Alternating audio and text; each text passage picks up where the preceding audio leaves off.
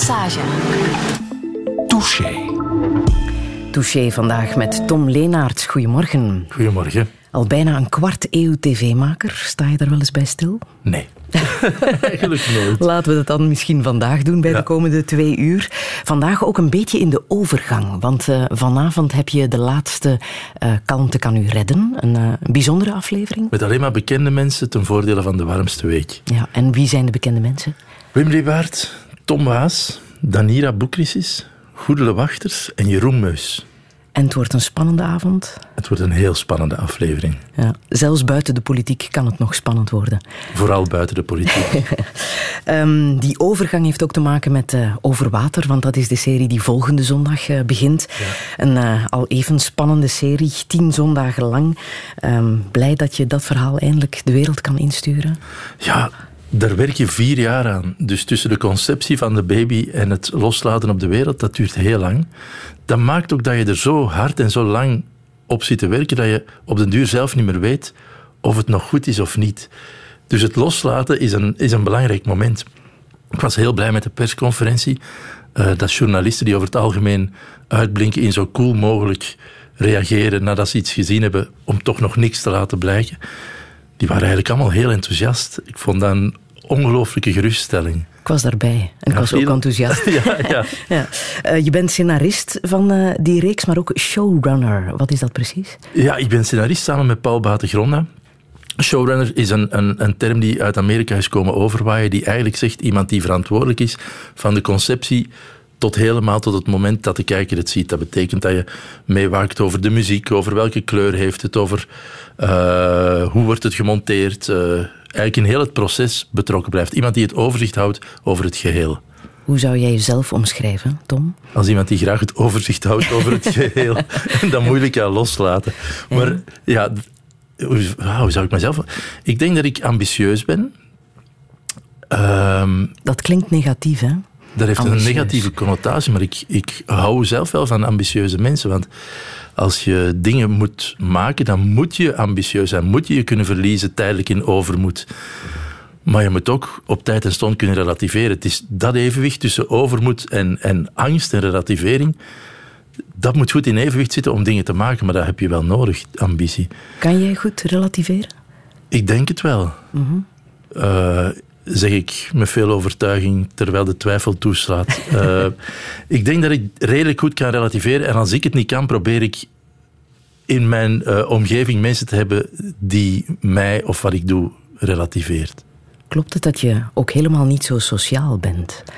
Of daar niet zo'n groot talent voor hebt? Ik heb eh, een groot talent om sociaal te doen. Maar ik, ik ben graag op mijn eigen. Ik ben, ik, ben, ik, ik ben niet iemand die met plezier naar eh, recepties of premières gaat. Ik doe dat echt niet graag. Ik, ik, ik heb altijd een, een drempel te overwinnen, een angst te overwinnen. En als ik die overwonnen heb, dan kan ik denk ik heel sociaal doen.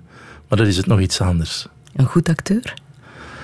Ja, ik kan heel goed iets voor één keer acteren. Ik ben een goed improvisator. Ik kan, een acteur kan tien keer hetzelfde doen, even goed. Ik kan één keer iets goed doen. Ben jij een populist? Ik heb dat deze week een paar keer naar mijn hoofd gekregen. Op bijna populistische wijze. Ehm, ik weet het niet. Ik heb me dat eigenlijk nooit afgevraagd. Ik heb blijkbaar een uitspraak gedaan waarvan mensen zeggen dat ze populistisch was. Ik dacht altijd dat populisme, of een populistische uitspraak, een uitspraak was die je deed om in de gratie te komen bij het publiek. Ehm, nu, wat ik heb gezegd over politici was niet om in de gratie te komen bij het publiek.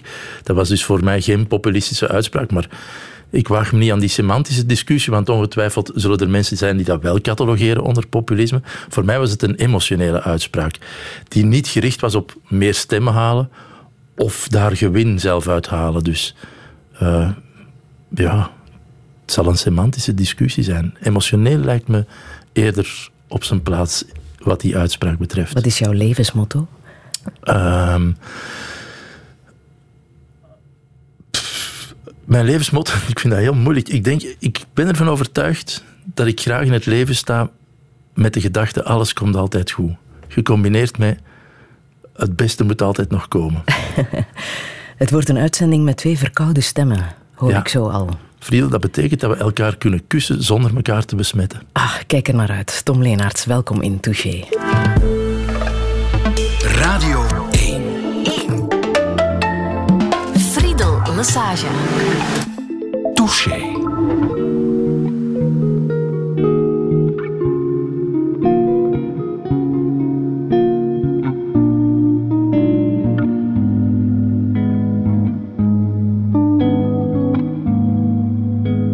Imagine the girls around town assemble. The traveler's son, they come asking where he came from, cause they've watched him washing his face near the pond.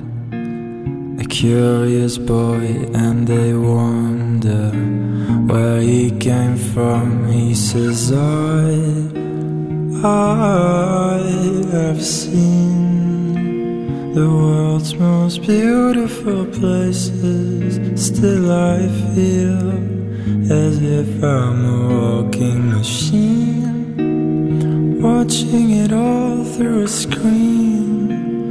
There ain't nothing in between to me. This might as well not be real.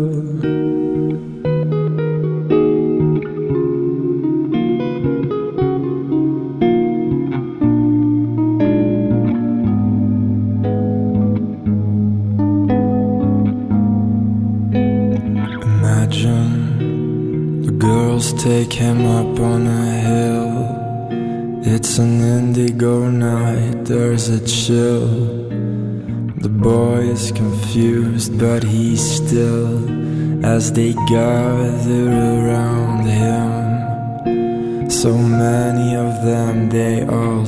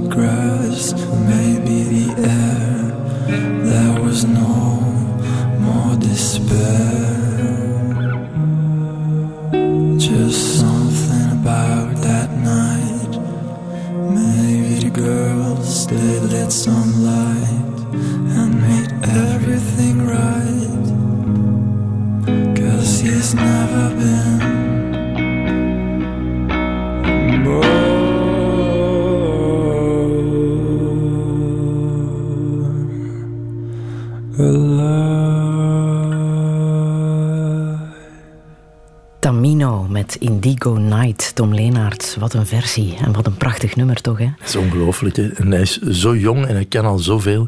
Hij heeft voor elke aflevering van Overwater een, een nummer geschreven. Dit is er uh, een versie uh, van Indigo Night die we ook gebruiken. En hij is zo flexibel.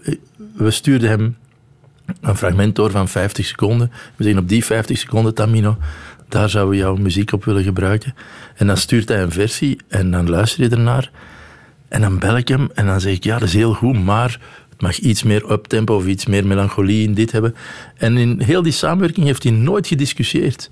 Die heeft zich altijd helemaal ten dienste van die reeks en van dat fragment gesteld. En dat is niet evident voor een kunstenaar.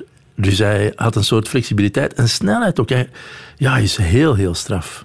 En die muziek maakt de beelden van Overwater nog uh, krachtiger. Overwater, de serie die volgende zondag begint, tien afleveringen lang. Maar op dit moment zijn jullie ook al de tweede reeks aan het uh, afwerken, de laatste draaidagen. Nog veertien dagen, nog tien draaidagen en dan is de tweede reeks helemaal gefilmd. Wat zegt dat over het vertrouwen in de kwaliteit dat je nu al een tweede reeks mocht maken? De dankbaarheid tegenover één en de VRT is heel groot. Dat we op basis van scenario's van reeks 1 en tweede reeks mogen maken. Mhm. Weet je zelf wat het is dat, uh, dat het zo goed maakt? Ehm, dat is een goede vraag. Ik denk in de eerste plaats dat we er hard aan gewerkt hebben. En dat we, denk ik, op elke plek in het proces het geluk hebben gehad dat de beste mensen van hun vak hebben willen meespelen. Dan heb ik het over acteurs, maar even goed over productie. Even goed over mensen die de klank doen. De beste DOP, de, de, de, de ja, supergoeie uh, cameramensen, uh, heel goede jonge regisseurs. Op elk, en dat is echt belangrijk, op elk stukje van de ketting de beste schakel hebben. Het gaat over uh, John Beckers, een uh, gevallen tv-ster die moet afkicken van uh, een gok- en een drankverslaving en nog een kans krijgt van zijn vrouw en zijn gezin. Um, en ook gaat werken bij zijn schoonvader ja. in de haven. En daar in contact komt met de cocaïnehandel. Jij hebt het scenario geschreven. Wat weet jij over de cocaïnehandel? Te weinig. Dat, Nog altijd? We hebben ons redelijk, redelijk ingewerkt, Paul en ik. Maar dat is ook de reden dat we hem een van de redenen dat, het, dat hij uit de televisiewereld komt. Dat is een wereld die we namelijk wel kennen. En die cocaïnewereld, daar lees je heel veel over. Uh, en daar zijn we met veel mensen over gaan praten. Maar dat blijft toch iets waar je uh, je verbeelding op los kan laten. En dat ook heel hard tot de verbeelding werkt. Mm-hmm. En het fijne is, iemand die verslaafd is en afgekikt is en dan een nieuwe kans krijgt in een wereld van de haven, bij uitstek de wereld van drugs, dat is een heel mooi contrast.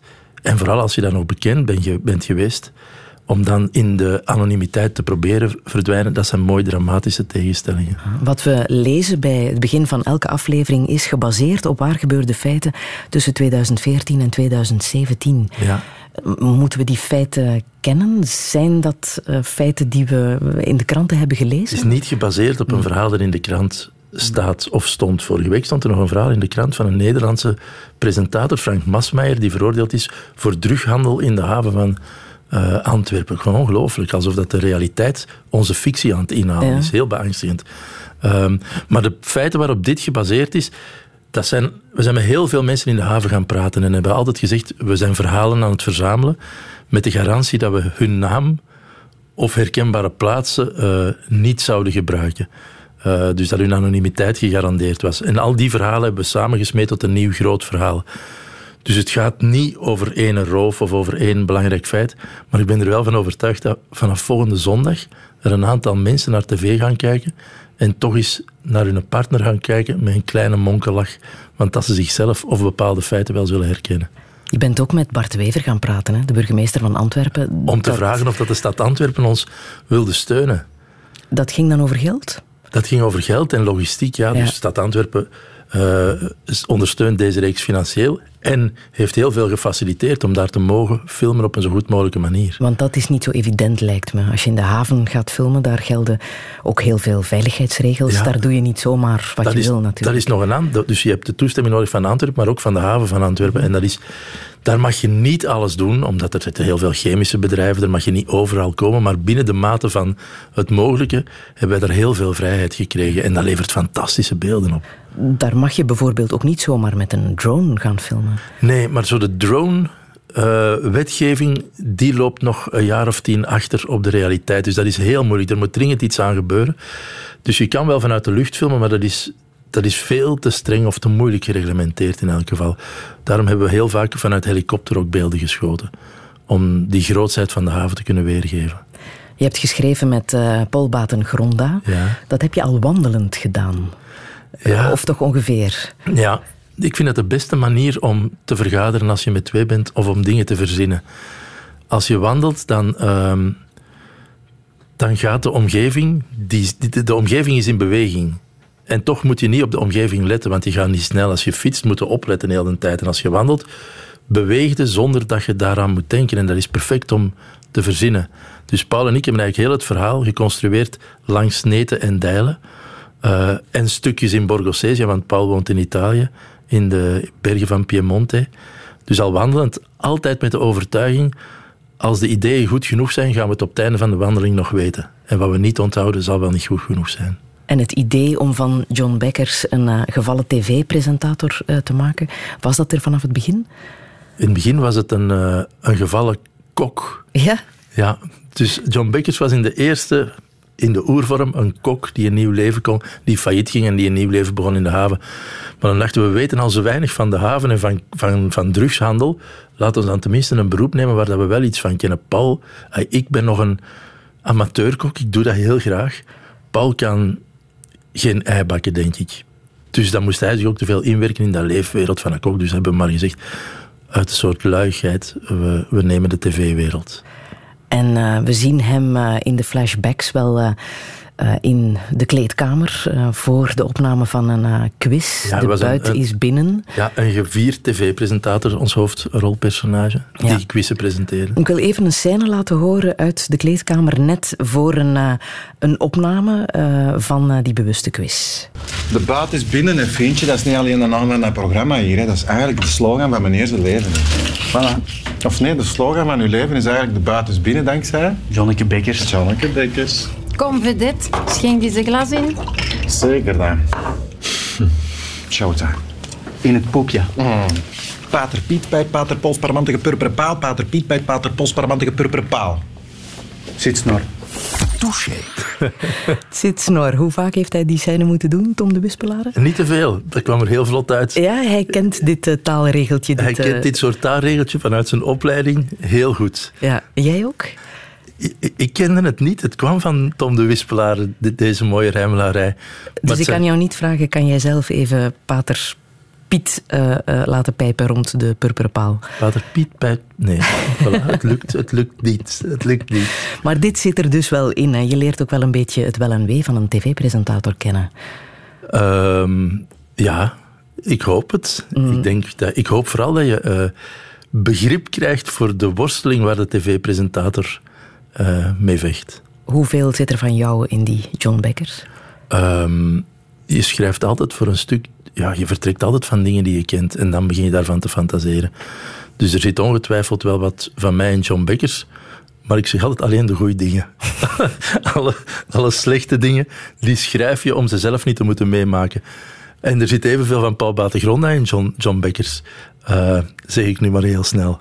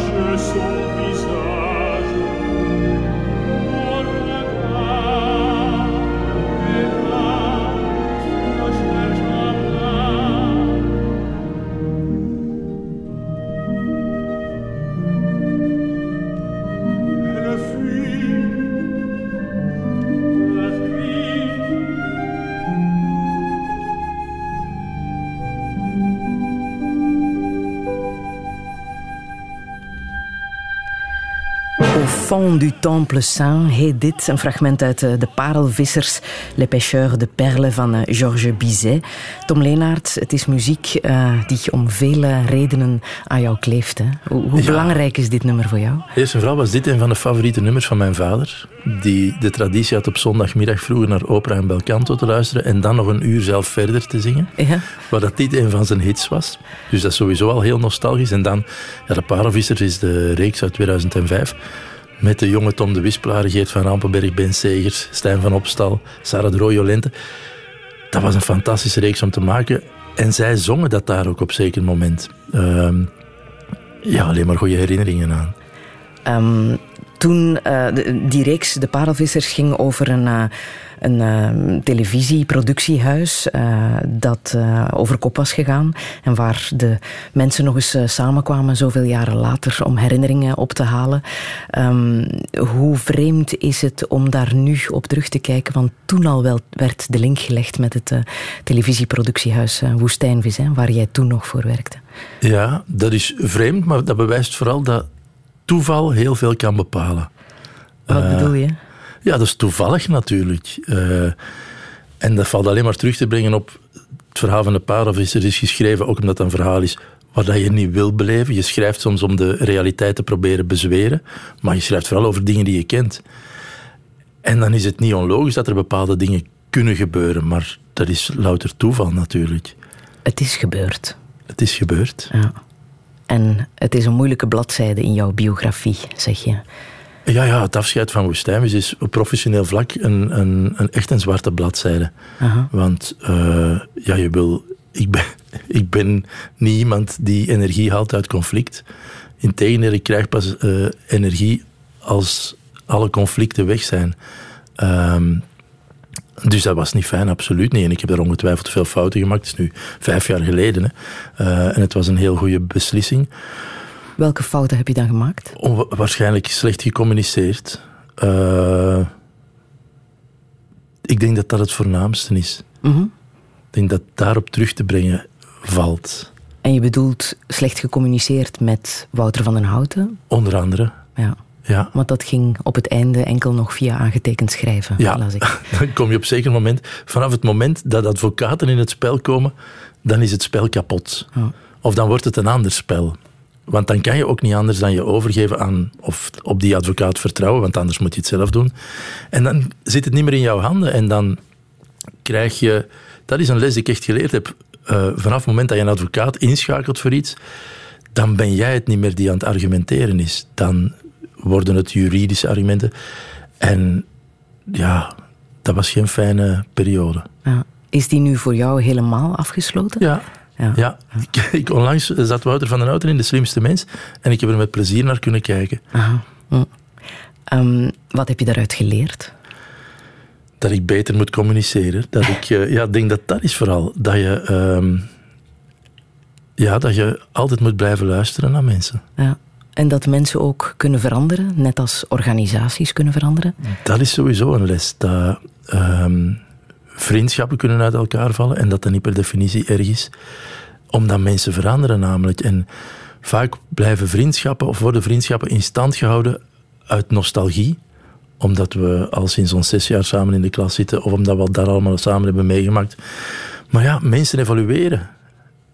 Dus het is heel sterk dat je echte vriendschap zou behouden met iemand over 30, 40 jaar. Mm Um, en dat is een moeilijk besef, vind ik. Dat is een besef dat ik pas de laatste jaren heb. Uh, of dat wil aanvaarden. Uh, en dat ook niet erg vinden. Was geld een uh, reden van de breuk? Nee. Echt niet? Dat had er niks mee te maken. Kan je zeggen wat de echte reden was? De echte reden was voor mij dat ik me niet meer goed voelde in mijn vel.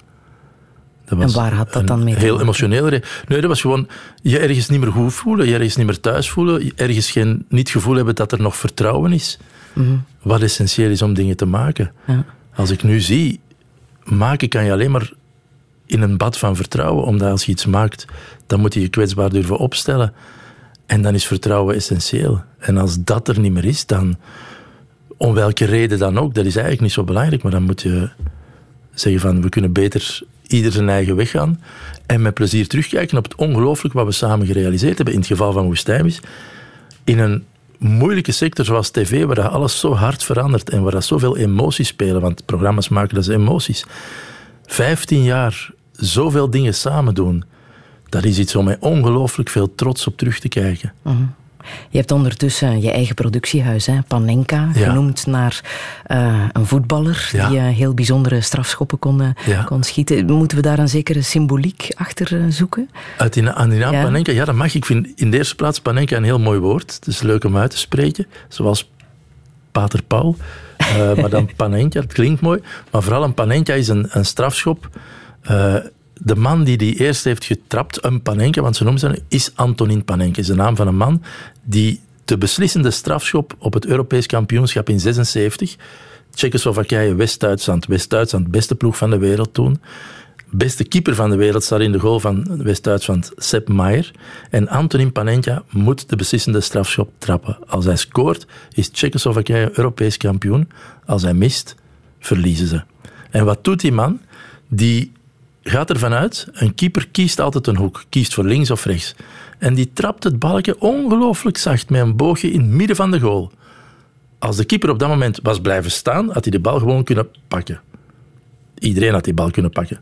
Maar de keeper kiest een hoek. Dus de keeper ligt op de grond en ziet het balletje heel zachtjes in het midden van de goal verdwijnen. Dat is een panenka. En sindsdien noemen we dit soort penalties een panenka. En waar staat dat voor? Voor durf, overmoed, op een moment dat niemand het verwacht, met een briljant resultaat. Maar, dus dat is al iets, een heel mooi beeld, vind ik, maar tegelijkertijd ook een risico nemen. En als het niet lukt, dan maakt u onsterfelijk belachelijk. Dus we vonden dat, Cato en ik, eh, een, mooi, een, een mooi woord dat veel vertelde. Ja, dat is jouw eh, zakenpartner hè, bij Panenka, Ja. eh, Kato Maas. Ehm, en voldoen al jouw programma's daaraan, aan een Panenka? Ik denk dat je met een programma, als je een nieuw soort programma wilt maken, dat je altijd een grote stap in het onbekende moet eh, durven zetten en iets proberen wat anderen nog niet geprobeerd hebben. Wat jullie nu voornamelijk maken zijn programma's als eh, Taboe, Een kwestie van geluk, Winteruur. Allemaal gevoelige programma's, emotionele programma's. Hè? Sta je daarbij stil? Nee, nu wel, nu wel, Friedel. Ehm, Je probeert de mensen te raken, toch? ja, maar dat is de essentie van, van alles wat je schoon vindt in het leven, toch? Of dat je nu een boek leest of een schilderij ziet, je probeert altijd mensen te raken. Het volgende wat jullie willen doen in het voorjaar is een programma rond therapie. Ja, Waarom over therapie?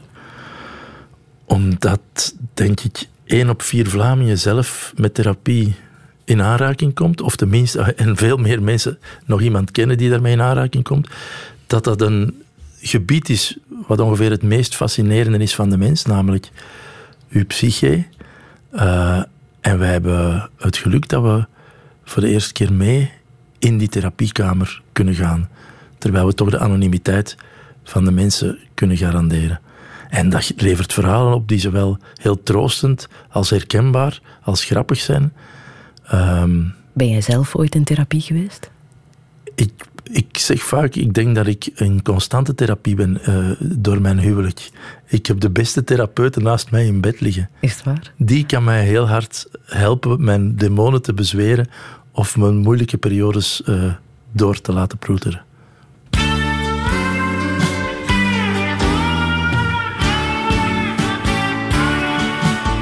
Als je weten wilt wie Jezus was, dan moet je denken aan een simpel glas. Jezus rookte hash nog sigaret. Jezus ging altijd op tijd naar bed. Jezus spoot zich niet met harddrugs vol. Jezus ging bij het eten uit zijn bol. Van dat ene glaasje rode wijn. Zou ook jij niet zo verstandig zijn? Jezus had genoeg aan wijn, daar hoef je niet voor in de kroeg te zijn. Jezus had genoeg aan wijn en dat behoeft geen kandekru te zijn. Jezus had genoeg aan wijn. Jezus zou ook nu tevreden zijn met een wijntje zonder flauwekul, zoals Jezus dronk in het wijnjaar nul.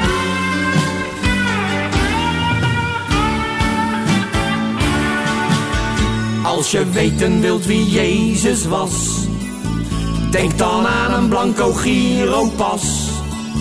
Jezus had geen bank of creditkaart, want zijn woord was al miljoenen waard. Jezus reed niet in een auto rond, had geen motor onder zijn kont. Dat zou trouwens onverantwoord zijn, want s'avonds dronk hij liters tafelwijn. Jezus had genoeg aan wijn, daar hoef je niet voor in de kroeg te zijn. Jezus had genoeg aan wijn en dat behoeft geen gram de cru te zijn. Jezus had genoeg aan wijn. Jezus zou ook nu tevreden zijn met een wijntje zonder flauwekul, zoals Jezus dronk in het wijnjaar nul. En dan bracht hij daar alleen een lekker stukje droogbrood bij. Zo. Van Koten en de Bie met het wijnjaar nul. Tom Briljant, Leenaert. briljant, briljant. Met wie, eh, wie doe ik daar het meeste plezier mee? Jou of eh, je vader? Ik, ja, sowieso ons papa ook. Ons Ja? papa was een van de beste imitatoren van Kees van Koten. Het Simplistisch Verbond, eh, vroeger op televisie, ja, dat was een soort heilige graal ten huize Leenaerts. En werd nagespeeld. En ja, dat, is echt, dat zijn helden, hè. Ja. Koten en de Bie, echte helden. Dus dit soort dingen deed jouw vader thuis aan de keukentafel? V- Vooral zijn typetje de vieze man, daar was hij heel bedreven in. Ja? Ja. Terwijl jouw vader toch een bankier was? Ja, mijn vader is een nette man, maar nette mensen kunnen ook grappige, onnozele dingen doen. Dus daar komt jouw talent vandaan? Eh, ja, ik- als ik, ik- Mensen zeggen vaak dat ik... eh, het is heel raar soms zeggen... Er zijn bepaalde mensen die zeggen dat ik helemaal mijn moeder ben en anderen zeggen dat ik helemaal mijn vader ben. Dus ik Wat denk heb dat je ik, dan van je, van je moeder bijvoorbeeld? ik denk fysiek dat ik misschien iets meer... Alhoewel, ik lijk nog ook fysiek heel hard op als papa. Ehm, misschien de taalvaardigheid van mijn moeder. En de... eh, ja, de humor, of, of het, het, het, het genieten van humor van mijn vader. Ja. Je- en, en, Mm. en de fysieke snelheid van mijn vader. Alle twee heel goed op de 100 meter ja? geweest. Want jij was heel erg sportief. hè? Wat is daar nog van overgebleven? Ik, ik ben in gedachten nog altijd heel sportief. Ik, kan, ik, eh, ja, ik, doe, ik doe nog altijd heel graag sport. Ik doe te weinig natuurlijk. Ehm, maar het blijft wel een van de beste manieren om je hoofd leeg te maken. Maar had je een goede sportman kunnen worden? Nee, had want- hier ook de grote sportman Tom Leenaerts kunnen Nee, zitten? want dan was ik het eh, geworden, denk ik. Eh, ik denk dat ik gebrek aan eh, talent en karakter had om een grote sportman te worden. Ik denk, ik kon redelijk mee op, op, in een aantal sporten, maar ik miste het talent om uitmuntend te zijn. Je hebt wel eens Boris Becker verslagen. Ja, dat is waar. Echt waar? Ja, Ja. Met hoeveel? dat weet ik zelf niet meer. Dat waren in twee, in twee sets. Hoe oud was je toen? 15, 14 of 15. Ben ook kort daarna gestopt met tennis. en toen heb ik wel... Dat was wel de eerste midlife crisis, of de enige midlife crisis die ik ooit heb gehad. Was denk ik toen ik 16 of 17 was. Het besef, ik denk toen Boris Becker twee of drie jaar later Wimbledon won. En ik gestopt was met tennissen. Het besef dat er een aantal dingen niet meer mogelijk waren. Zoals Wimbledon winnen. Dat besef, dat was een moeilijk emotioneel moment in mijn adolescentie. Wist jij sowieso toen je adolescent was wat je wou met je Totaal leven? niet. Ik had, nee, en ik werd daar ook onrustig van en ongelukkig, denk ik. Denk aan... eh, ik herinner mij perfect het moment wanneer ik wist wat ik graag deed en wat ik goed kon. Wat een ongelooflijk cadeau is en wat heel veel mensen nooit te weten komen, denk ik. Maar bij mij was dat op het moment dat ik op de redactie van Mark Uiterhoeven begon te werken. Toen, en toen was ik 4 of 25 al, toen pas wist ik, dit is wat ik graag doe. En, en hey, ik kan het ook blijkbaar nog redelijk goed. En vanaf dan heb ik mij ook voorgenomen, dit ga ik nooit meer loslaten. Dit wil ik blijven doen. Hier wil ik zo goed mogelijk in worden. En dan, dat is, een, ja, dat is nu 25 jaar of meer dan 25 jaar geleden. En sindsdien ja, blijkt dat een goede keuze geweest te zijn. Want ik heb ongelooflijk, met heel veel plezier altijd gewerkt. En wat gesukkeld als student voor je echt begon te werken? Ja, omdat ik wist niet wat ik wilde doen. Dus ik heb mm. die kandidatuur Germaans gedaan. Dan veranderd naar communicatiewetenschappen op de VUB. En dan gestopt voor mijn tweede lies, voor het laatste jaar. Omdat ik ongelukkig was en niet goed zat in mijn vel. En uh, onzeker werd en, en, en me nutteloos voelde. En denk vooral angstig was omdat ik niet wist wat ik wilde en niet wist wat ik kon. Kon je daarmee uh, ook thuis terecht, met, met die twijfel? Met ik denk, jawel, ik heb, ik heb altijd het geluk gehad om in een bad van warmte uh, op te groeien. En ik weet zelf niet of dat ik er ooit expliciet met mijn ouders over gesproken heb. Mm. Dat denk ik niet over die twijfels, maar op het moment dat ik zei dat ik wilde stoppen met studeren op één jaar van een diploma, hebben mijn ouders mij wel alle vertrouwen gegeven. Wat, mij wel doet vermoeden dat ze wisten dat ik niet goed in mijn vel zat. Ja. Maar dan nog, je moet het maar doen als ouder. Dat jij als uh, jonge kerel in contact bent gekomen met de grote Mark Uiterhoeven, dat is toch ook wel één kans uit de duizend geweest, hè? Dat is ook, dat is ook toeval. Uh, maar langs de andere kant, ja, dat was toeval. Ik had als hobby improviseren. En met Michiel de Vlier, Johan Terrein en Bart Klein hadden wij een groepje en daar traden wij op in kleine theatertjes. Wij huurden dat, we waren dan blij dat ons mama's en ons papa's tien vriendinnen meebrachten, dat die zaal toch min of meer gevuld was. En op een avond is Uitroeven komen kijken en we waren allemaal bloednerveus, want uit, Uitroeven was God en Allah tegelijkertijd. Uh, en na die voorstelling komt hij vragen aan mij of ik met hem een paar keer wil brainstormen. Dat was onwaarschijnlijk. En dan heb ik dat gedaan en dan daarna vroeg hij of, of ik bij hem wilde komen werken. Uh, ja, dat was het. Dat was, qua kantelpunt kan dat wel tellen. Hoe was dat die eerste keer aan tafel met Mark Uiterhoeven om te brainstormen? Weet je dat nog? Ik was, uh, hij had mij van tevoren onderwerpen doorgegeven. Ik weet, ik had mij ongelooflijk voorbereid, Friedel. Ik denk dat ik nooit in mijn studieperiode zo, zo hard gewerkt heb als voor die, voor die brainstorms. Ik, ik wist wel dat dit een soort kans was die ik niet mocht laten schieten en dat er een trein was waar ik op moest springen. En dat was natuurlijk toeval dat Uiterhoeven daar gepasseerd is, maar ik denk ook die drie jaar dat ik mij verloren had daarvoor in improvisatie, maakte wel dat ik voorbereid was om goed op die trein te kunnen springen. In hoeverre is hij nu nog jouw mentor? Uh, ik beschouw hem nog altijd, ik ben hem heel dankbaar. En uh, ik denk uh, heel vaak aan hem. Aha. Heeft hij over water al gezien? Nee, hij heeft het nog niet gezien. Oh. Nee. Hij heeft me gisteren nog een mailtje gestuurd waarin, waarin ik zei, uh, ik had in een interview gezegd, ik heb nog nooit zo hard gewerkt als dit jaar. En hij stuurt dan een mailtje om te zeggen dat hij geld wil, terug wil van de tijd dat ik voor hem had gewerkt, want dat ik toen blijkbaar niet hard genoeg had gewerkt. Dat soort lieve mailtjes stuurt hij. Maar jullie hebben toen wel echt heel hard gewerkt. Friedel, Wat heb je daar geleerd? Friedel, jij was, jij, jij, jij, was erbij bij Morgen. Ja, okay, dus jij weet dat wij, wij hebben daar samen hard gewerkt. Als zotte werkte toen. Wat heb ik daar geleerd? Dat je... Um, moet bijschaven tot het laatste moment, zolang het kan. Dat je niet tevreden mag zijn.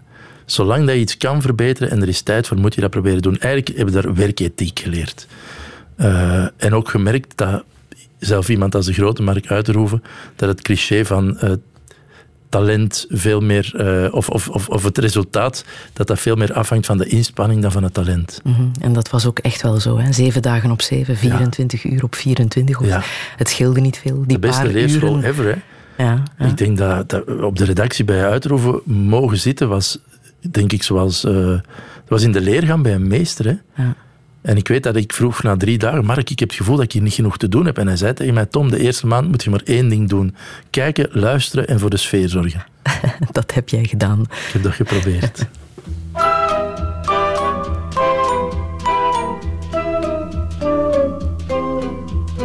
Sous le ciel de Paris s'envole une chanson.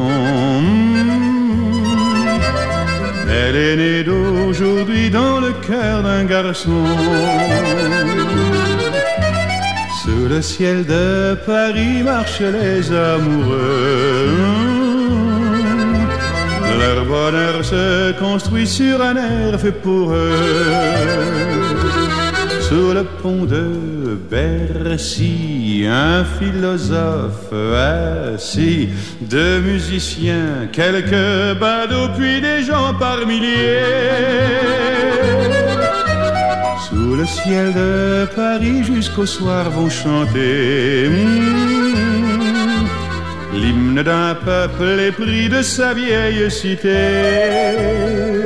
Près de Notre-Dame, parfois couve un drame. Oui, mais à Paname, tout peut arriver. Quelques rayons d'un ciel d'été, l'accordéon d'un marinier, l'espoir fleurit au ciel de Paris.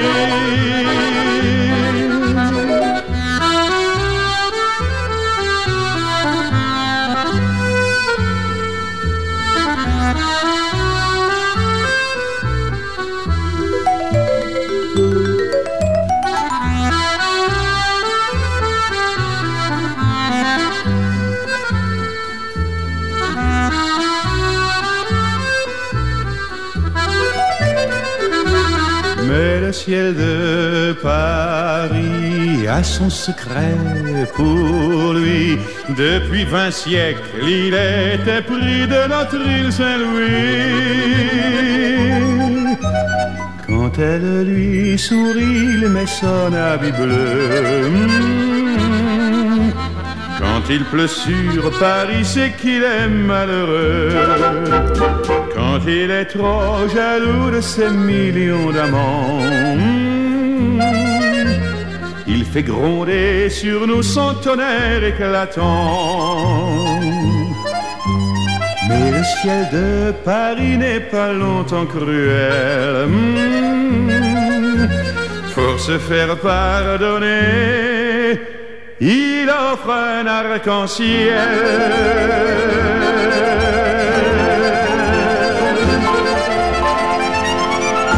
Yves Montand en Sous le ciel de Paris. Tom Leenaerts, wat zegt dit nummer over jou? Eh, dat ik heel, heel, heel graag kan luisteren naar Frans Chanson. Dat ik helemaal zot ben van Parijs. Ik vind Parijs de mooiste stad van de wereld. Eh, die twee dingen vooral, denk ik. En dat Yves Montand wel een ongelooflijk leven heeft gehad. Die heeft nog iets gehad met Marilyn Monroe. Je bent jaloers. Dat is toch... dat is de vrouw der vrouwen, zeg maar. Weet je ook dat hij nog voor zijn grote zangcarrière uh, als havenarbeider heeft gewerkt in Marseille? Dat wist ik niet. En nachtclubzanger uh, is geweest. Hij had zo in Overwater kunnen figureren. Voilà. Mm -hmm. Goed gezien, Friedel. Bedankt dat jij linken legt die ik niet zie. Zijn stiefdochter heeft ook wel een bekentenis gedaan. Hè? Gezegd dat uh, zij seksueel misbruikt is geweest door hem. Verandert dat jouw blik op uh, iemand als Yves Montand, als je dat weet? Dat is toch een, een, een, een smet op iemand. Verandert dat mijn blik? Als je dat nu niet had gezegd, dan had ik het niet geweten. Um, ja, dat is verschrikkelijk. Punt. Mm -hmm. Dat is een heel moeilijke discussie, hè? Verandert jouw blik op het werk van iemand die iets verschrikkelijks heeft gedaan? Of spreekt dat werk voor zich? Je zou moeten zeggen dat werk moet voor zich spreken. Maar zo werkt de menselijke geest helaas niet natuurlijk. De menselijke geest werkt voor een groot stuk door middel van associatie. En je kan dat niet meer losmaken van elkaar eens dat je dat weet.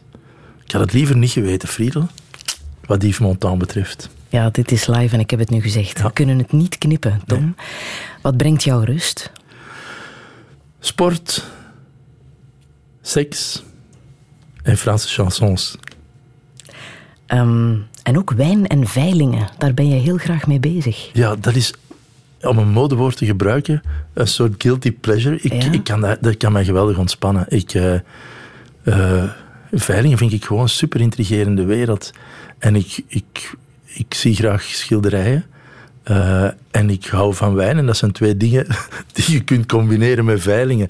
En dat is ook ja, dat is een fantastische wereld waar dat er uh, een hele intrigerende wereld vind ik. Hoe ver ga je daarin?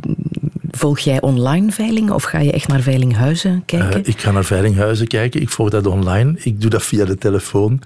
Uh, en koop je veel? Ik probeer uh, alleen de dingen te kopen waar je echt verliefd op wordt. Ik koop ook alleen maar schilderijen uh, om ermee te leven.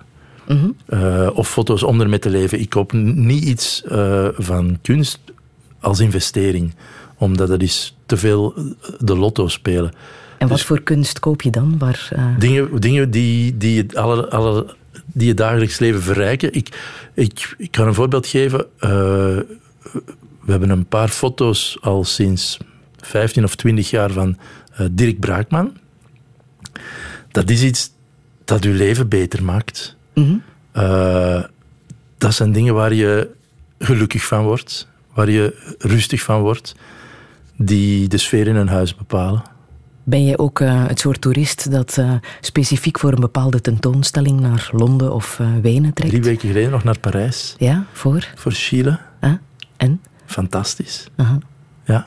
En ik was nog nooit, mijn vrouw wel, ik was nog nooit in uh, die Fondation Louis Vuitton geweest. Dat gebouw is ook al super intrigerend. Die trappen met dat water, ik vond dat fantastisch. Uh -huh. Boeken, dat, uh, daar ben je ook wel behoorlijk verslaafd aan. Hè? Heb je nog tijd om te lezen? Ik, uh, ik ben meer en meer een. ik lees weinig tijdens het jaar. Ik ben meer en meer een vakantielezer aan het worden. En dat is een slechte evolutie. Ja? Um, want dat is natuurlijk een van de allerleukste dingen die er zijn, u verlezen in een verhaal. Um, en dan is boeken eigenlijk nog tofste om u in te verliezen, omdat dat toch meestal langer duurt dan anderhalf uur.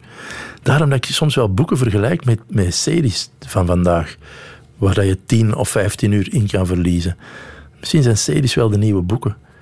Uh, maar een boek schrijven, dat doe je voorlopig uh, nog niet. Ik heb heel veel bewondering series. voor Paul, met wie dat ik uh, mm -hmm. over water samen heb geschreven, die heeft vijf romans geschreven. Dat lijkt mij een berg die niet te beklimmen is.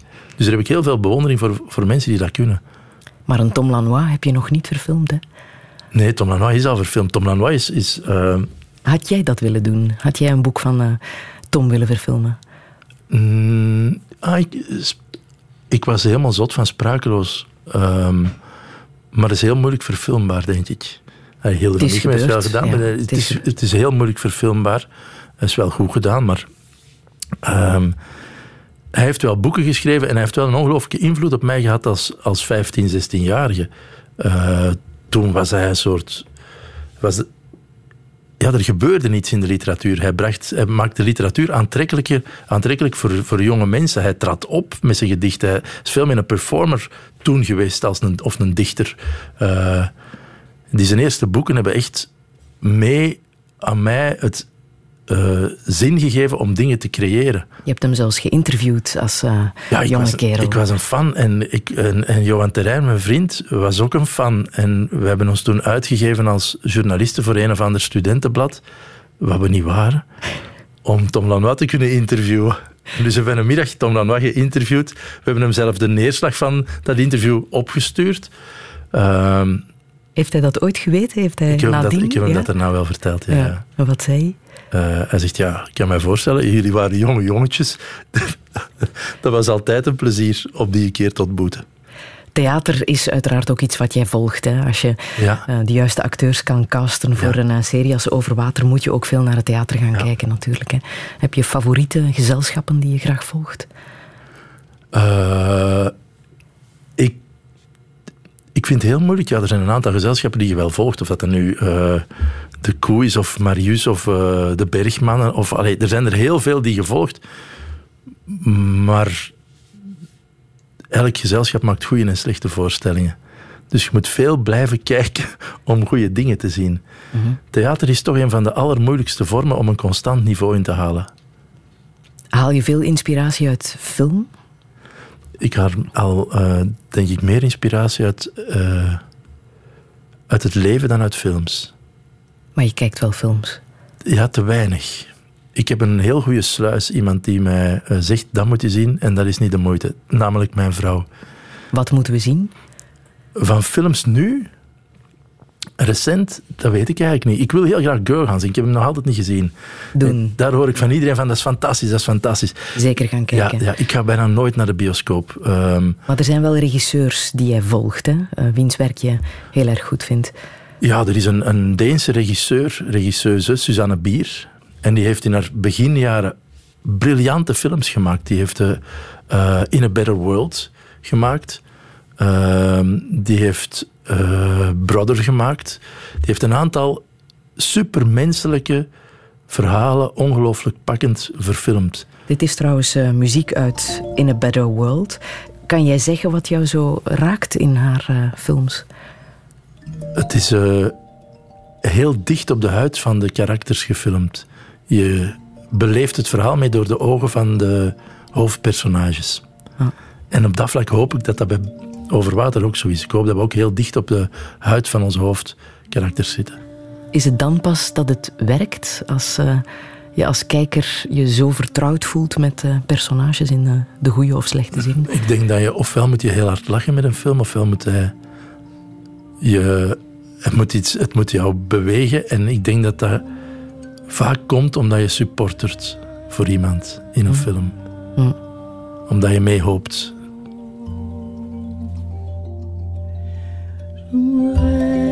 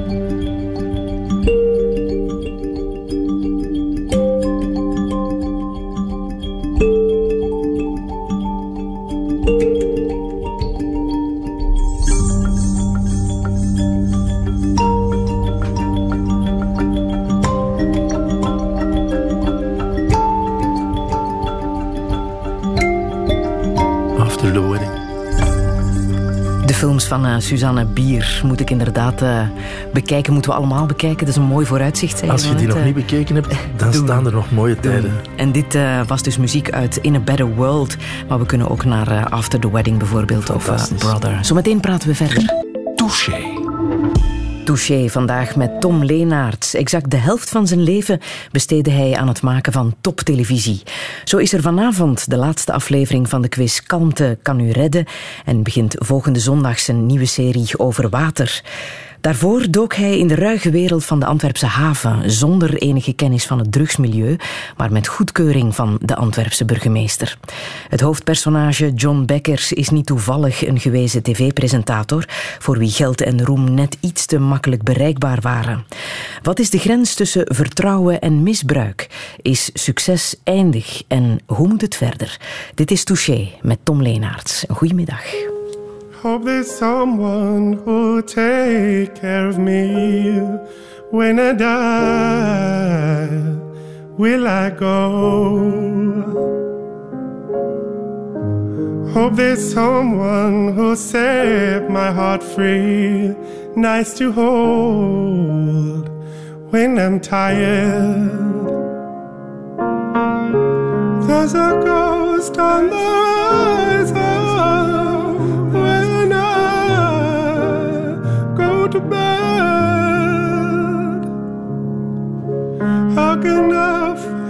Fall asleep at night? How will I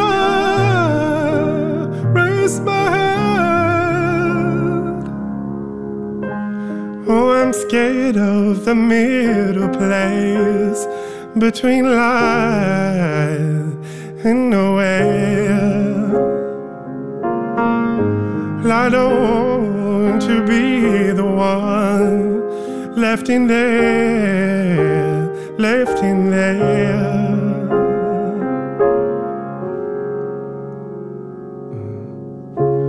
There's a man on the horizon. Ishtar.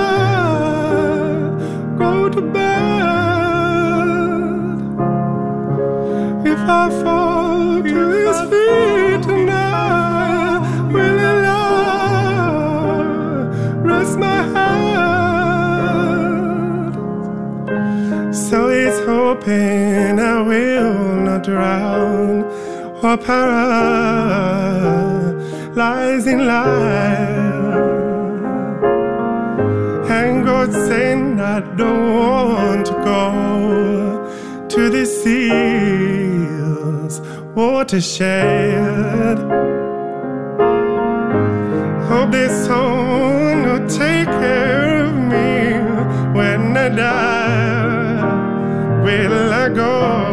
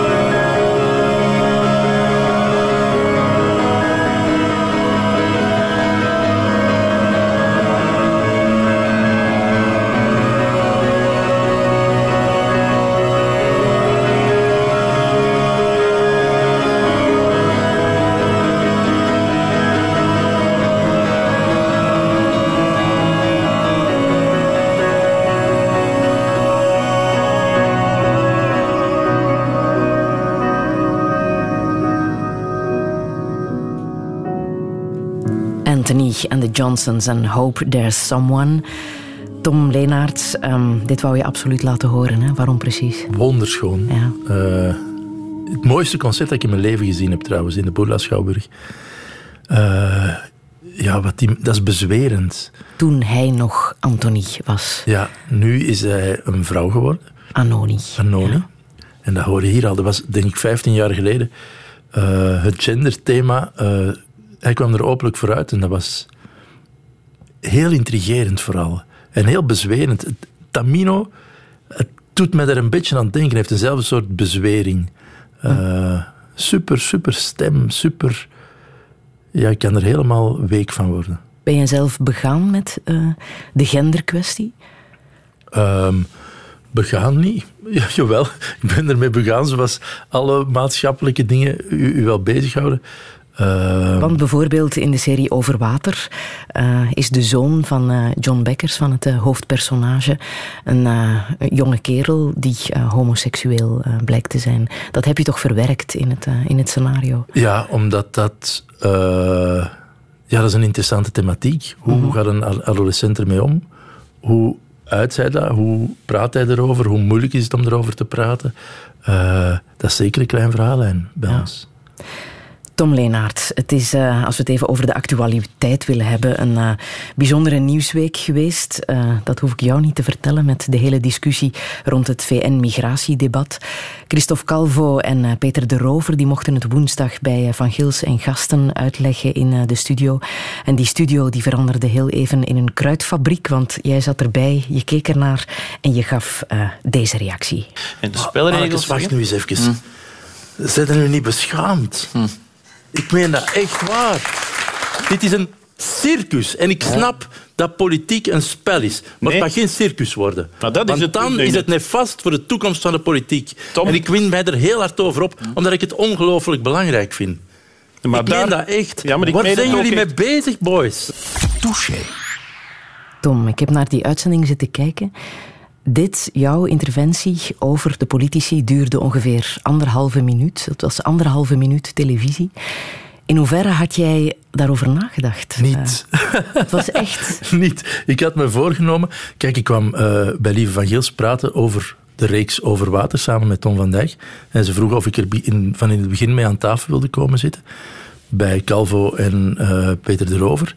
En ik had mij voorgenomen, ja, ik, ik ga mij niet moeien. Uh, ik ga luisteren. En die discussie, want het fragmentje dat op een aantal sites staat, is alleen maar mijn tussenkomst. Maar je zou eigenlijk de tien minuten moeten zien die eraan vooraf gingen. Dan zou je misschien mijn tussenkomst beter begrijpen. Uh, ik vind het fantastisch dat er meningsverschillen zijn, want uit een meningsverschil kan je heel veel leren. Dat is logisch. Ik vind het super dat wij in een democratie leven waar discussies en uh, op het scherp van de snee gebeuren, zolang dat die over inhoud gaan. En ik, had, ik was me heel hard aan het ergeren. Het ging niet over meningen over het migratiepact. Daar ging het helemaal niet over. Het ging gewoon over het spel, over strategieën. En politici moeten het spel spelen. Dat is evident. Maar ze mogen zich niet in het spel verliezen. Want dan wordt het een circus. Want als je in een spel verliest, verlies je het overzicht. En het spel moet altijd staan ten dienste van het algemeen belang. En als het spel het alleen maar gaat om het spel te winnen, dat is niet goed. Dat is nefast op termijn voor onze democratie. En vandaar mijn emotionele uh, uithaal. Uh, dat ligt mij heel nauw aan het hart omdat ik ben politiek geïnteresseerd. Ik heb drie kinderen die politiek geïnteresseerd zijn. En ik wil die blijven warm maken voor politiek. Mm, maar het was bij momenten potsierlijk de voorbije dagen. Maar wist je wat je ging zeggen, hoe je het ging zeggen en wat daar de gevolgen ik had, gingen dus van ik, zijn? Ik had mijn emotionele uh, uh, uitval gedaan en ik was daarna eigenlijk bang, want ik dacht, wat heb ik eigenlijk gezegd? Ik wist niet wat ik gezegd had, dus ik ben pas thuisgekomen, ik heb op de computer gezien en ik was gerustgesteld toen ik hoorde wat ik gezegd had. Want ik dacht, ja, eigenlijk sta ik er 200% achter, ook al was het een emotionele gulp. Uh, ik sta er 200% achter nog altijd. Want jouw woorden zijn enorm opgepikt geweest hè, door journalisten, ja. commentatoren. Het ging onder andere over het woord uh, schaamte. Schamen ja. jullie uh, zich ja. niet? Um, was dat bewust? Is dat echt het gevoel dat jij had in hun plaats? Schaam je je niet? Ja. Mm. Ja, en mensen kunnen dat erover vinden. Ja, is waar. Maar als het een voorbereide uithaal was geweest, had ik misschien een ander woord gebruikt. Maar als je emotioneel bent, dan zeg je soms dingen een beetje scherper. Het alternatief is, als we alle emotie uh, wegvlakken uit het leven, uh, dat is ook niet goed, denk ik. Dus hetgeen dat je mij kan verwijten over die uithaal, is dat het misschien te scherp geformuleerd was.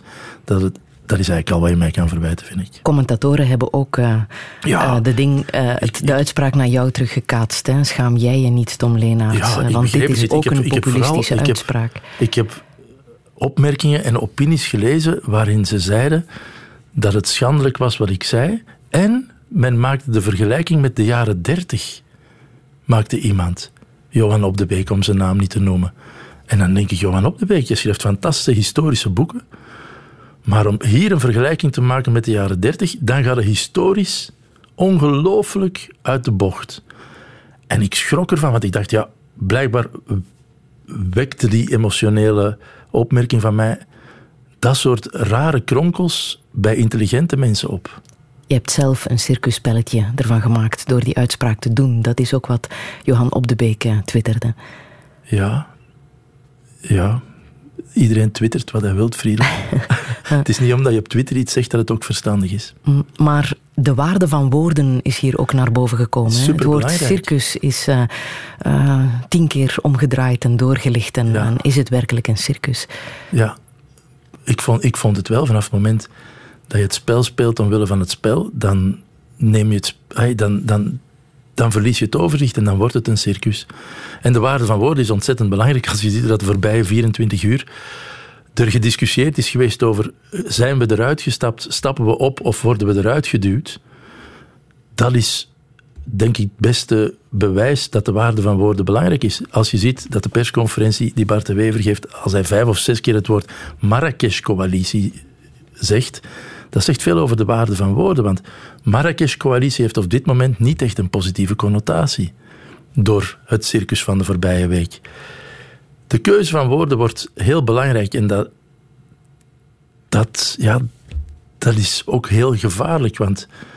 Uh, is die uitspraak van Bart de Wever, is die slim of sluw? Die is sluw. Bart de Wever is een ongelooflijk intelligente man. En het is logisch dat heel veel commentatoren en mensen uh, eerbied en bewondering hebben voor die intelligentie. Maar die uitspraak en de strategie van het Vlaams Belang op hun persconferentie was slim, maar zeker ook sluw. En als een, commentator, als een commentator dat alleen maar slim noemt, dan geeft hij eigenlijk aan dat het ook goed gezien is en dat het correct is. Marrakesh-coalitie is framing. Als je dat een paar keer zegt, toch? Heb je na de uitzending van Van Gils nog met eh, De Rover en eh, Calvo doorgepraat? Ja, ja ze vonden Hoe het... was dat? Ik denk dat ze geschrokken waren, net zoals dat ik geschrokken was. Uh, ja, we verschilden van mening, maar dat is leerrijk. Mm -hmm. Hoe heeft jouw dochter het ervan afgebracht met de actualiteitsvraag? De actualiteitsvraag ging niet over het migratiepact, maar over de gele hesjes. Wat ook een paar goede uh, ontbijtgesprekken waard is, ten huize. Ja. Nu, heel het VN-migratiepact heeft uh, um, de klimaatdiscussie een beetje op de achtergrond ja. uh, geduwd. Hè? Hoe is dat bij jou aangekomen of bij jullie aan de keukentafel?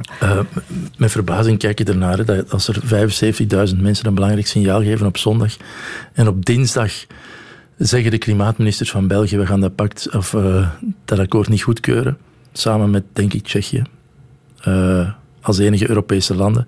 Met als reden, we moeten het budgetair kunnen halen. Dat is een heel geldige reden. Of wij denken niet dat we dat budgetair kunnen waarmaken. Maar ja, wanneer kan je iets budgetair waarmaken? Dat hangt ervan af welke keuzes je maakt. Waar je je prioriteiten legt budgetair. Ik vond dat uh, bijna cynisch. Beschamend? Oh, ik, durf, ik, durf, ik moet meest beginnen op de duur zo hard op zijn woorden te letten. Uh, cynisch is iets beschamends. Laten we het daarop houden. Cynisme is beschamend. Want jij bent uh, initiatiefnemer geweest van de klimaatzaak ja. uh, vier jaar geleden. Een rechtszaak tegen de federale en de regionale overheden om hen in gebreken te stellen. Dat heeft een hele tijd geduurd voor effectief aan dat proces kon worden begonnen. Omdat de verschillende een... overheden alle mogelijke uh, rechtsmiddelen hebben uitgeput vertraging en nog eens naar cassatie en, beroep, wat hun goed recht is, maar helaas wel vier jaar vertraging oplevert. En in deze niet echt veel getuigd van moed. Maar nu is het zover, alle rechtsmiddelen zijn uitgeput. De zaak komt voor in het najaar. Uh, en dan zullen we zien wat de uitspraak wordt. We hebben er heel lang over nagedacht om dat op deze manier te doen. Maar langs de andere kant, vanaf het moment dat je uh, eigen aan een democratie is, dat je die verschillende machten hebt en dat die verschillende machten elkaar in evenwicht moeten houden. En als je denkt dat de volksgezondheid op termijn in gevaar is, waar dat het in deze over gaat, dan moeten die machten hun rol kunnen laten spelen. En wat verwacht je? Uh, ik hoop hetzelfde als in Nederland, waar uh, zo zelfs in beroep ook gelijk hebben gehaald en dat de regering hun beleid heeft moeten aanpassen. Ik vind het eigenlijk bijzonder dat de regering dit niet bekijkt als een cadeau, het feit dat wij die rechtszaak doen. Want ze hebben bij wijze van spreken een alibi om tegen de bevolking te zeggen, we moeten het doen. Zoals dat ze in de tijd heel veel hebben uitgelegd van, we moeten van Europa. Er zijn een aantal maatregelen die moeten getroffen worden. En ja, bon, ik hoop dat het lukt.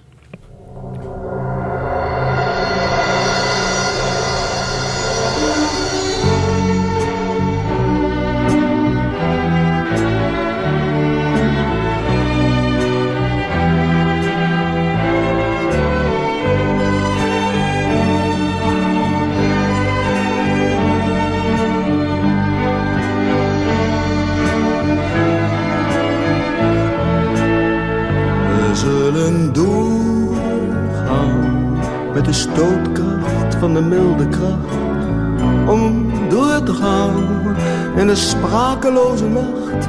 We zullen doorgaan, we zullen doorgaan. Tot we samen zijn. We zullen doorgaan met de wankelende zekerheid. Om door te gaan in een mateloze tijd. We zullen doorgaan, we zullen doorgaan. Tot we samen zijn, we zullen doorgaan. Met het zweet op ons gezicht, om alleen door te gaan.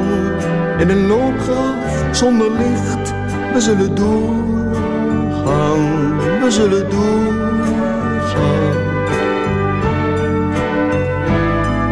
We samen zijn, we zullen doorgaan. Telkens als we stilstaan, om weer door te gaan. Naakt in de orkaan, we zullen doorgaan, we zullen doorgaan. Tot we samen zijn, Als niemand meer verwacht dat we weer doorgaan. In een sprakeloze nacht, we zullen doorgaan, we zullen doorgaan.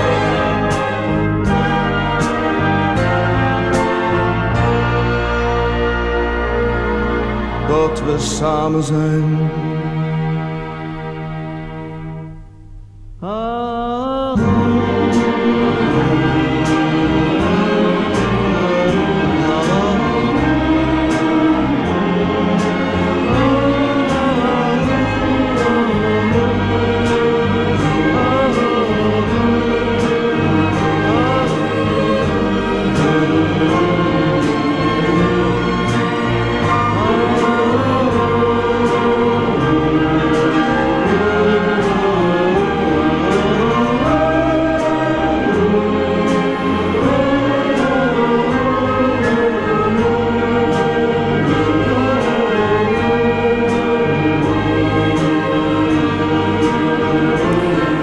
Zullen doorgaan van uh, Ramses Shaffi en zo gaat hij effectief nog een tijdje door. Hè? Tom Leenaerts, welke betekenis heeft dit nummer voor jou?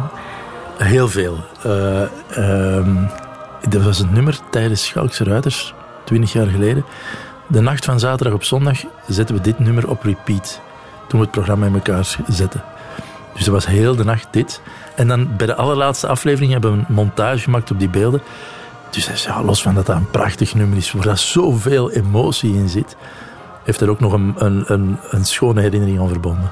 Hoe kijk jij terug op uh, de Schalkse Ruiters? Met heel veel, uh, ja, met heel veel plezier. En met trots ook wel.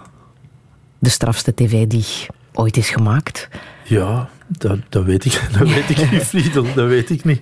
Uh, ik denk dat we dat vooral niet beseften wat we deden, dat we daar vooral niet mee bezig waren. We waren ons ongelooflijk aan het amuseren. En we namen ons job heel ernstig. Want we wilden het ook wel heel goed doen. Want we vonden het een unieke kans, dat weet ik wel. We vonden het een unieke kans die we kregen. Wij gingen dat programma niet presenteren. Wij gingen dat programma maken voor Mark Uitroeven. En die haakte dan af op het einde. En dan door Michel van Over, de regisseur, die zei probeer het zelf eens. Dus dat was door toeval zijn we erin gesmeten. Maar dan dachten we wel, nu dat we hier zitten, it better be good. En daar zaten jullie, stiknerveus, twee jonge boys op televisie. Ja. ja. Drinken van een glas ging niet. Ik herinner mij tijdens het eerste filmpje probeerde ik te drinken van mijn glas. En halverwege tussen de tafel en mijn mond was de helft van het water er al uitgeklotst. Zo zenuwachtig. Um, vorig jaar uh, kwam Bart de Pauw, de andere Schalkse ruiter, in zwaar weer terecht. Door uh, de beschuldigingen van grensoverschrijdend uh, gedrag. Hoe kwam dat nieuws voor jou aan? Als een donderslag bij heldere hemel. Maar sta me toe, Friedel, daar niet te veel over te vertellen, want dat is zo verschrikkelijk. En hadden het er straks over hoe woorden verkeerd kunnen geïnterpreteerd worden of hoe, uh, hoe heel snel iets in een andere context kan geplaatst worden. En ik vind dit veel te precair om daarover te praten. Ik hoop mm. dat je dat begrijpt. Absoluut. Ja. Um, de macht van een uh, televisiepresentator, en zeker van jouw niveau, is wel ontzettend groot. In hoeverre ben jij daar zelf uh, anders naar gaan kijken? Um, ik ben me wel bewust, denk ik, van mijn verantwoordelijkheid. En dat betekent dat ook al uh, voel ik mij in een eh, creatieve context met het maken van een tv-programma op een redactie of op een set, voel ik mij wel nog one of the guys. En voel ik me soms nog een 20, 25-jarige speelvogel. Anderen zien mij natuurlijk niet meer zo. Daar moet je je bewust van zijn. Anderen zien naar mij en zien mij als de scenarist, de regisseur, de producent, de tv-bekendheid. En die verantwoordelijkheid die ligt wel bij mij om daarmee om te gaan. Dus ik moet wel zorgen dat ik mij zo gedraag zonder, zonder dat... Ja, voilà, dat is het eigenlijk. Heeft de MeToo-kwestie uh, voor jou de grenzen beklemmender uh, gemaakt? Nee. Nee? Nee, ik begrijp eerlijk gezegd veel mannen die zeggen we weten niet meer wat we mogen of wat we niet meer mogen. Ik begrijp dat niet goed. Er is voor mij op dat vlak weinig veranderd. Je weet perfect wat er kan en wat er niet kan. Flauwe moppen over de andere seksen. Kan zonder probleem. Alles hangt af van de context. Als ik, Friedel, als ik een affaire begin met jou, dan moet ik dat alleen uitgelegd krijgen aan mijn vrouw. Als ik een affaire begin met een stagiaire van 18 jaar, dat klopt niet. Dat verstaat het kleinste kind, denk ik. Ja. niet? Of heb ik iets verkeerd gezegd? Nee, nee, maar ik, ik ga ervan uit. Je weet wat kan en wat niet kan. Je weet dat een flauwe, een flauwe woordspeling natuurlijk kan. In het slechtste geval is dat, is dat flauw. Maar er kwetsten niet per se mensen mee. Dat is een kwestie van, van fatsoen en respect voor elkaar. Respect voor elkaar en omgaan met je verantwoordelijkheden. Klinkt eenvoudig. Ik neem aan dat het moeilijk is in veel gevallen. Maar het lijkt me niet onmogelijk. Hmm. Vind je de grens tussen vertrouwen en, en misbruik, is dat een, een moeilijke grens voor jou? Uh, dat heeft te maken met verantwoordelijkheid. Mhm. Ehm, vertrouwen is essentieel om dingen te maken in het werk dat ik doe. Uh, maar als je vertrouwen wil en vertrouwen krijgt, dat betekent dat je kwetsbaar, jezelf kwetsbaar opstelt ten opzichte van, van elkaar. En kwetsbaarheid maakt je, zoals het zegt, kwetsbaar voor misbruik. Mm. Dus het is logisch dat in sectoren waar dat er heel veel kwetsbaarheid is onderling, en waar dat die kwetsbaarheid nodig is om dingen te maken, dat de uh, verantwoordelijkheid nog groter is bij de mensen. Vind jij het moeilijk om een bekend figuur te zijn? Ik ben al 25 jaar een bekend figuur, dus ik ben langer in, mijn bewuste leven bekend dan niet bekend. Dus ik, ik kan dat niet meer vergelijken. Maar is dat iets waar je mee bezig bent in alles wat je doet en zegt en als je buiten komt en dat mensen anders naar jou kijken? Ja, dat voel je, dat ervaar je natuurlijk. je moet dat ook niet overdrijven. We, uh, we leven in Vlaanderen, dat valt echt, echt wel mee. En zolang je niet op een zaterdagmiddag op de meer hardop gaat staan roepen of zingen, valt die een overlast wel mee. En of dat je last van hebt of niet, dat hangt vooral af van je eigen gemoedstoestand op dat moment. Er zijn momenten dat ik niet, dat niet durf, bij wijze van spreken, of dat ik er bang van ben. En andere momenten dan denk ik, och ja. Maar je hebt een voorbeeldfunctie, daar ben je je bewust van. Dat klinkt heel hoogdravend, voorbeeldfunctie. Uh, Mensen kijken wel naar je op natuurlijk. Hè? Ja, dus dan heb ik een voorbeeldfunctie. En voel je, dat zo, ja, voel je dat zelf zo aan? Vanaf nu wel, Friedel. Bedankt om mij er attent op te maken. Uh, uh, want als Tom Leenaert het mag, dan mag iedereen het. Ja. Nee. Ik ben daar, daar ben ik echt niet mee bezig, eerlijk gezegd. Wie houdt uh, jouw voeten op de grond? Uh, mijn vrouw en mijn vrienden. Jouw kinderen ook? Oh, sowieso. Ja? Die houden mij nog misschien nog het hardst op de grond. Ja? ja? Geven die commentaar op wat jij doet en zegt? Te veel, Friedel. Ja. Wat vonden ze van jouw interventie in, uh, in Van Gils? Het was een, een, fijne discussie. Een van mijn kinderen zei, je had je mond moeten houden. En iemand anders zei, nee, ik vond het helemaal terecht. Ah, waarom had ik dan mijn mond moeten houden? Ja, zie nu wat er allemaal gebeurt. Zeg, ja, maar zijn het eens met de inhoud? Ja, dat wel, maar ja, het is niet ja, ze volgen dat natuurlijk allemaal, mijn kinderen. Dat is niet zo evident. Ja, en ze zijn in politiek geïnteresseerd. Alle drie, vrees ik. Nee, ben ik heel blij mee. Ik ben er heel blij mee, want dat is fantastisch. Als ze niet, Ik vind dat super, kinderen die in politiek geïnteresseerd zijn. Want dat is een belangrijke vraag. Hoe gaan we onze maatschappij organiseren? Dus ik ben er wel trots op dat ze daarin geïnteresseerd zijn. Er is er ook al eentje die uh, politiek aan het studeren is. Ja. ja. Wat wil hij later worden? Dat weten ze nog niet. Ik heb, ik heb hen uitgelegd. Ik wist ook pas toen ik 25 was wat ik graag deed en wat ik wilde worden. Dus mochten jullie je nu al wat zenuwachtig maken en nog niet weten wat moet ik doen, wat kan ik goed, je hebt nog al een tijd, mannen. Ah. Heb vertrouwen. Is het een verschil, de twee zonen, eh, ten opzichte van jouw jongste dochter? Eh, heb je daar een andere ehm, Band mee. band mee? Ja. het cliché van dat vaders een speciale relatie hebben met hun dochters, of nog specialer dan met hun zonen. Ik heb een speciale relatie met mijn dochter, maar ik denk ook met mijn zonen, dus ik voel daar niet echt een onderscheid. Dat meen ik echt. Meer bezorgdheid om je dochter? Sowieso, dat wel. Dat wel. Tuurlijk. Als ons jongens eh, een kwartier te laat thuis zijn, ça va. Maar als mijn dochter een kwartier te laat zou thuiskomen, ik denk dat ik al in mijn auto zit. Mhm.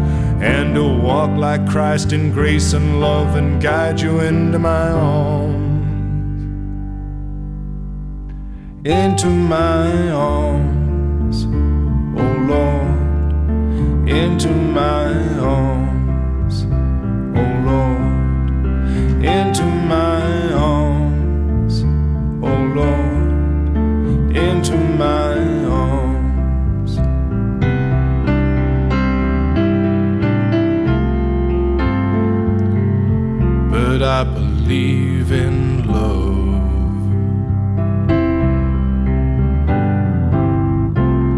And I know that you do too. Nick Cave met Into My Arms. Tom Leenaerts, waaraan doet dit nummer jou denken? Aan eh, mijn huwelijk. Dat was het openingsnummer van onze trouw. En ook op, op eh, de viering heeft mijn beste vriend die overleden is, heeft dat gezongen voor ons. Dat is een fantastisch nummer. Ah. Ben jij gehecht aan rituelen, aan iets als trouwen en daar echt een moment van te maken? Ik ben, ja, ik denk wel dat ik gehecht ben aan rituelen. Als je onder rituelen ook verstaat samen eten, eh, dan ben ik heel hard gehecht aan rituelen. Ah. Ik, ben- zonder daar het eh, sacrale bij te betrekken. Ehm, ja, ik vind, dat, ik vind dat belangrijk. Het helpt om die belangrijke momenten in het leven eh, Absoluut. En goed het te laten het helpt ook om, om inderdaad om genoeg stil te staan bij belangrijke momenten. En op bepaalde momenten eh, te genieten van het moment. Mm. En durven te feesten als er een gelegenheid is. En durven te rouwen als er een gelegenheid is. Mhm. Dat heb je gedaan bij de dood van jouw vriend, hè, van Ja. eh, Emmanuel, die veel te vroeg is gestorven. Ja, ondertussen ve- 13 jaar geleden. Hoe vaak praat je nog over hem? Eh, elke week. Ja? Ja. Hoe bijzonder was hij? Wat voor iemand was hij? Hij was op dat moment van mijn leven mijn, mijn beste vriend voor 15, 20 jaar al. Eh, hij was iemand die ik volledig vertrouwde. Hij was iemand bij wie ik met alles terecht kon. Hij was iemand die mij inspireerde, stimuleerde, troostte. En ik... eh, hij is veel te jong aan kanker gestorven. En ik hoop dat ik dezelfde betekenis voor hem had. Hij heeft me op het einde van zijn leven nog eens een heel schoon briefje geschreven. Moeilijk, met moeilijk handschrift. Waarin hij dat zei wat ongelooflijk mooi was. Twee mannen die hun liefde aan elkaar verklaren. Ah. Ehm, hoe heeft hij jou verteld dat, er, eh, dat het niet goed ging? Eh, wij waren op vakantie in Frankrijk aan de telefoon. Ja, En hoe kwam dat aan bij jou? dat was waanzinnig. Je gelooft dat niet. Hè? Als iemand die u dierbaar is, u vertelt dat hij heel ernstig ziek is, is de eerste reflex, dat kan niet. Jij toch niet, nu toch niet. Je hebt hem geholpen, hè, die laatste eh, dagen door te komen. Hebt hem eigenlijk geholpen om te sterven. Eh, ja, hij, zijn, was zot van een vallei in Zwitserland. We zijn naar daar gegaan, naar een chalet. En we hebben die laatste dagen, op het moment dat we wisten dat hij helemaal niet goed was, zijn we daar, zijn we daar geweest. En hij had zuurstof nodig. En op zeker moment was zuurstof in de vallei op. En dan was er de keuze om hem naar het eh, ziekenhuis in Sion te brengen. En dan heeft hij beslist, ik wil niet naar het ziekenhuis. En dan weet je dat je nog 24 uur hebt. En dat zijn... Onze kinderen waren klein, die waren er. Dat ziekenhuisbed stond in het midden van de living. Dat was heel raar, want we hadden allerlei plannen voorbereid van mocht het zover zijn, dan eh, brengen we onze kinderen weg en, eh, eh, en zijn kinderen en zijn vrouw. Maar dat was allemaal heel natuurlijk. Hij is dan gestorven terwijl het iedereen in dezelfde ruimte bijna was. Dat was heel gek, want hij heeft er nog twee dagen gelegen en die kinderen liepen er rond. En dat was heel mooi om hun reacties te zien. Waar hij met een bal aan het spelen, dan stopte hij ineens met spelen met een bal. En dan zei hij, "Oeh, kan hij ons nog horen? Ehm, en ondertussen waren er mensen van België onderweg om afscheid te nemen. En we hebben hem daar in het dorp in, eh, begraven ook. Waar hij- in het begin vond ik dat raar. Een vriend die zo ver begraven ligt. Maar nu is dat heel fijn, want je gaat heel bewust af en toe nog eens naar zijn graf. Mhm. En wat doe je dan als je daar naartoe trekt? Wat, wat voor momenten zijn dat voor jou? voor mij en voor heel eh, mijn gezin, dat zijn, ehm, ja, dat zijn emotionele momenten. En ook momenten die u als gezin hechter maken. Mhm. Mijn moeder omschreef het toen heel mooi van een vriend verliezen op die manier en op die leeftijd is een van de ergste dingen die je kunt meemaken, maar is ook een ongelooflijk mooi cadeau om dat op die manier te mogen meemaken. En hoe was het voor jou? En eh, op welke manier was het een cadeau? Ehm, een cadeau, ja, voor mij. Dat je ehm, dat in heel erge omstandigheden, het besef dat je in heel erge omstandigheden, dat als je dicht bij elkaar blijft, dat dat een ongelooflijke hulp is. Want daarover gaat het Ja. in het leven. Absoluut. Hoe dicht heb jij zelf al bij de dood gestaan? Ik denk nog niet te dicht. nee, ik, heb ook, ik ben ook geen geweldige hypochonder. Dus ik denk dat ook niet snel. Ik zie mensen in mijn omgeving soms met een klein bolletje in hun schouder naar de, naar de dokter eh, lopen en een testament beginnen maken, bij wijze van spreken. Ik heb dat niet. Ik heb weinig aanleg tot eh, paniek aanvallen op dat vlak. Behalve toen jouw zoon op 22 maart in Zaventem was om te vertrekken op Rome-reis met de klas, net op het moment van de aanslagen. Dat was waanzin. Dat was een uur dat we niet wisten eh, dat we hem niet konden bereiken en dat we niemand van school konden bereiken. Dat uur, dan heb je het nadeel dat je een mens bent met verbeelding. Want je verbeelding kan je ongelooflijk helpen, maar je verbeelding kan je ook zot maken. Maar dat uur onwetendheid, niet weten of dat je zoon in die hal was of niet, of gekwetst of gewond is of niet, dat was verschrikkelijk. We hebben dat eigenlijk pas de volgende dag gemerkt, want zowel mijn vrouw als ik, we zijn alle twee opgestaan en we waren helemaal geblokkeerd. We waren, alle spieren waren letterlijk stijf, alsof we een marathon hadden gelopen. Eh, en toen besefte ik pas wat, hoe, wat de kracht van uw geest is met uw lichaam. Dan merkte ik pas ongelooflijk hoe verkrampt dat we letterlijk waren. Maar het is goed Het gekomen. is goed gekomen. Ja. Ehm, over de dood gesproken, het is ook eh, een jaar geleden al dat eh, Mark van Egem Ja. stierf. Eh, iemand waarmee je heel nauw hebt samengewerkt, Ja. onder andere bij de Parelvissers. En waar je ook een mooi afscheid voor gemaakt hebt. Hè. Je hebt de beelden hier uit het archief van VRT gemonteerd. Ja, voor op die afscheidsviering.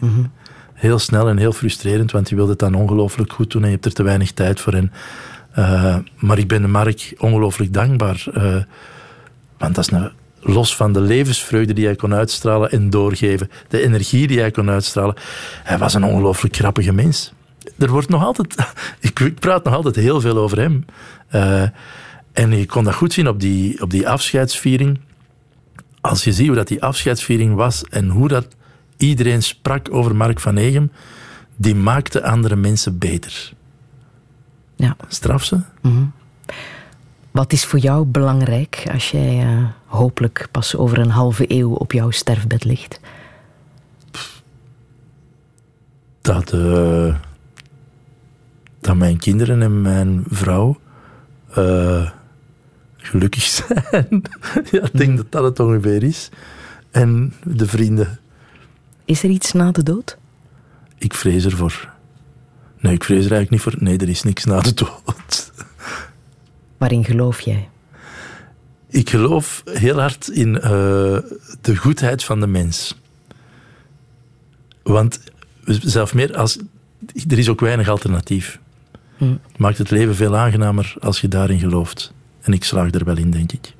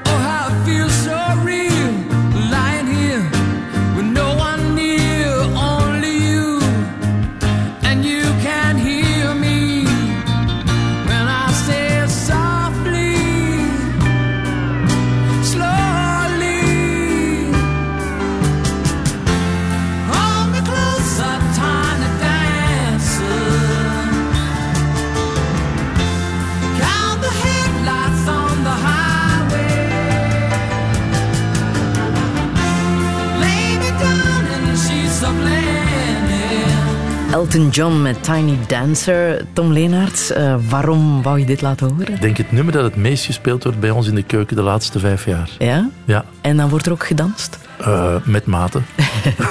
En vooral gezongen. Ja, ook met mate. Ja. Eind oktober, Tom, ben je eh, 50 geworden. Ja. Deed dat pijn? Nee. Het eerste uur van de dag doet dat elke dag een beetje pijn. En ik, voor, ik, ik ben 50 het eerste uur van de dag en dan verjong ik. Meestal ben ik tegen de avond terug 18. Wat verandert er het meest als je ouder wordt? Eh, dat je beter weet wat je niet kan of eh, niet wil. Ehm, Ik denk dat dat een... Heel, ik vind eigenlijk ouder worden helemaal niet erg. Mhm. Zolang het fysiek allemaal goed gaat. Ik vind het alleen maar fijner worden. Maar toch onzekerder ook. Je, je bent Ja, onzekerder. de dalen, eh, maar dat is puur, puur in het werk. De dalen en de pieken worden hoger. Zeg, de overmoed om dingen te maken wordt groter bij moment. Ik kan nog altijd enthousiaster worden, nog enthousiaster dan vroeger worden van een idee en denken dat wordt het beste van de wereld. Maar verliezen in overmoed.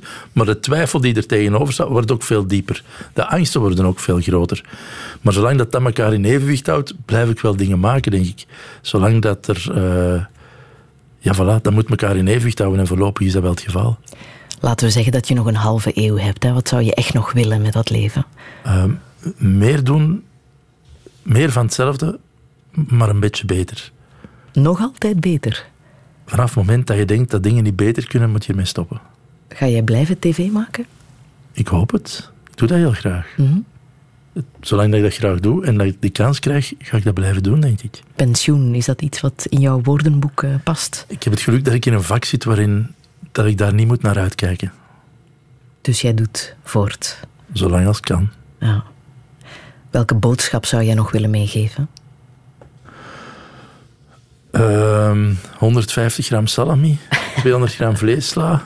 Eh, nee, ik heb geen boodschap, Friedel. De zondag, is dat een eh, bijzondere dag eh, ten huize Leenaert? De zondag is een dag sinds een paar jaar waar dat er veel gewassen wordt. Namelijk, want s'avonds vertrekken er twee van de drie kinderen op kot. Eén naar Amsterdam, één naar Gent.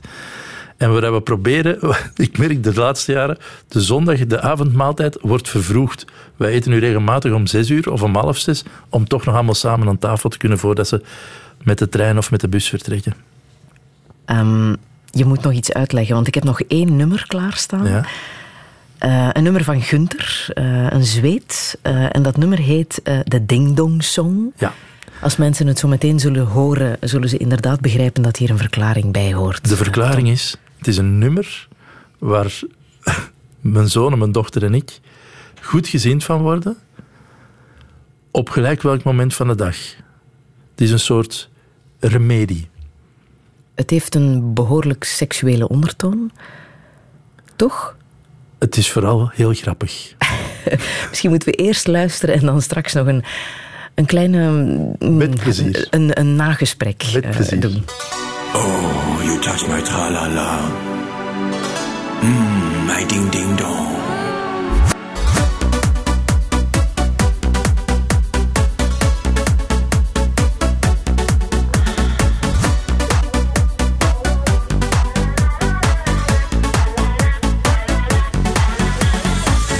Oh, you touch my tra-la-la.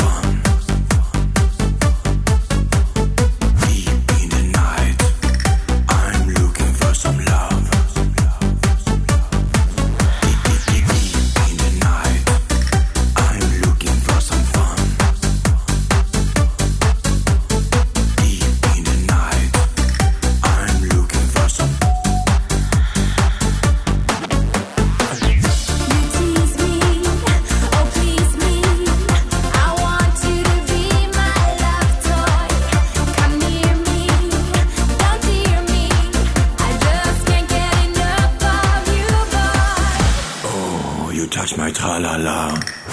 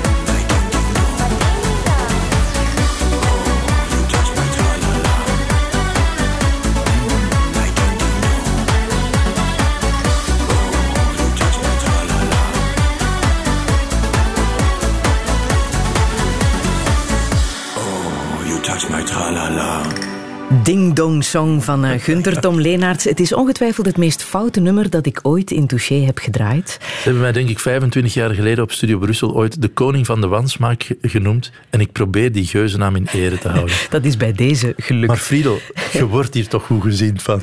Absoluut. Oké. Tom Leenaerts, ik wil je ongelooflijk bedanken voor het uh, fijne gesprek. Alle info staat zo meteen na te lezen op radio1.be. En volgende week zit hier landschapsarchitect Bas Mets. Herbeluister Touché via de podcast, de Radio 1-app en radio1.be. Touché.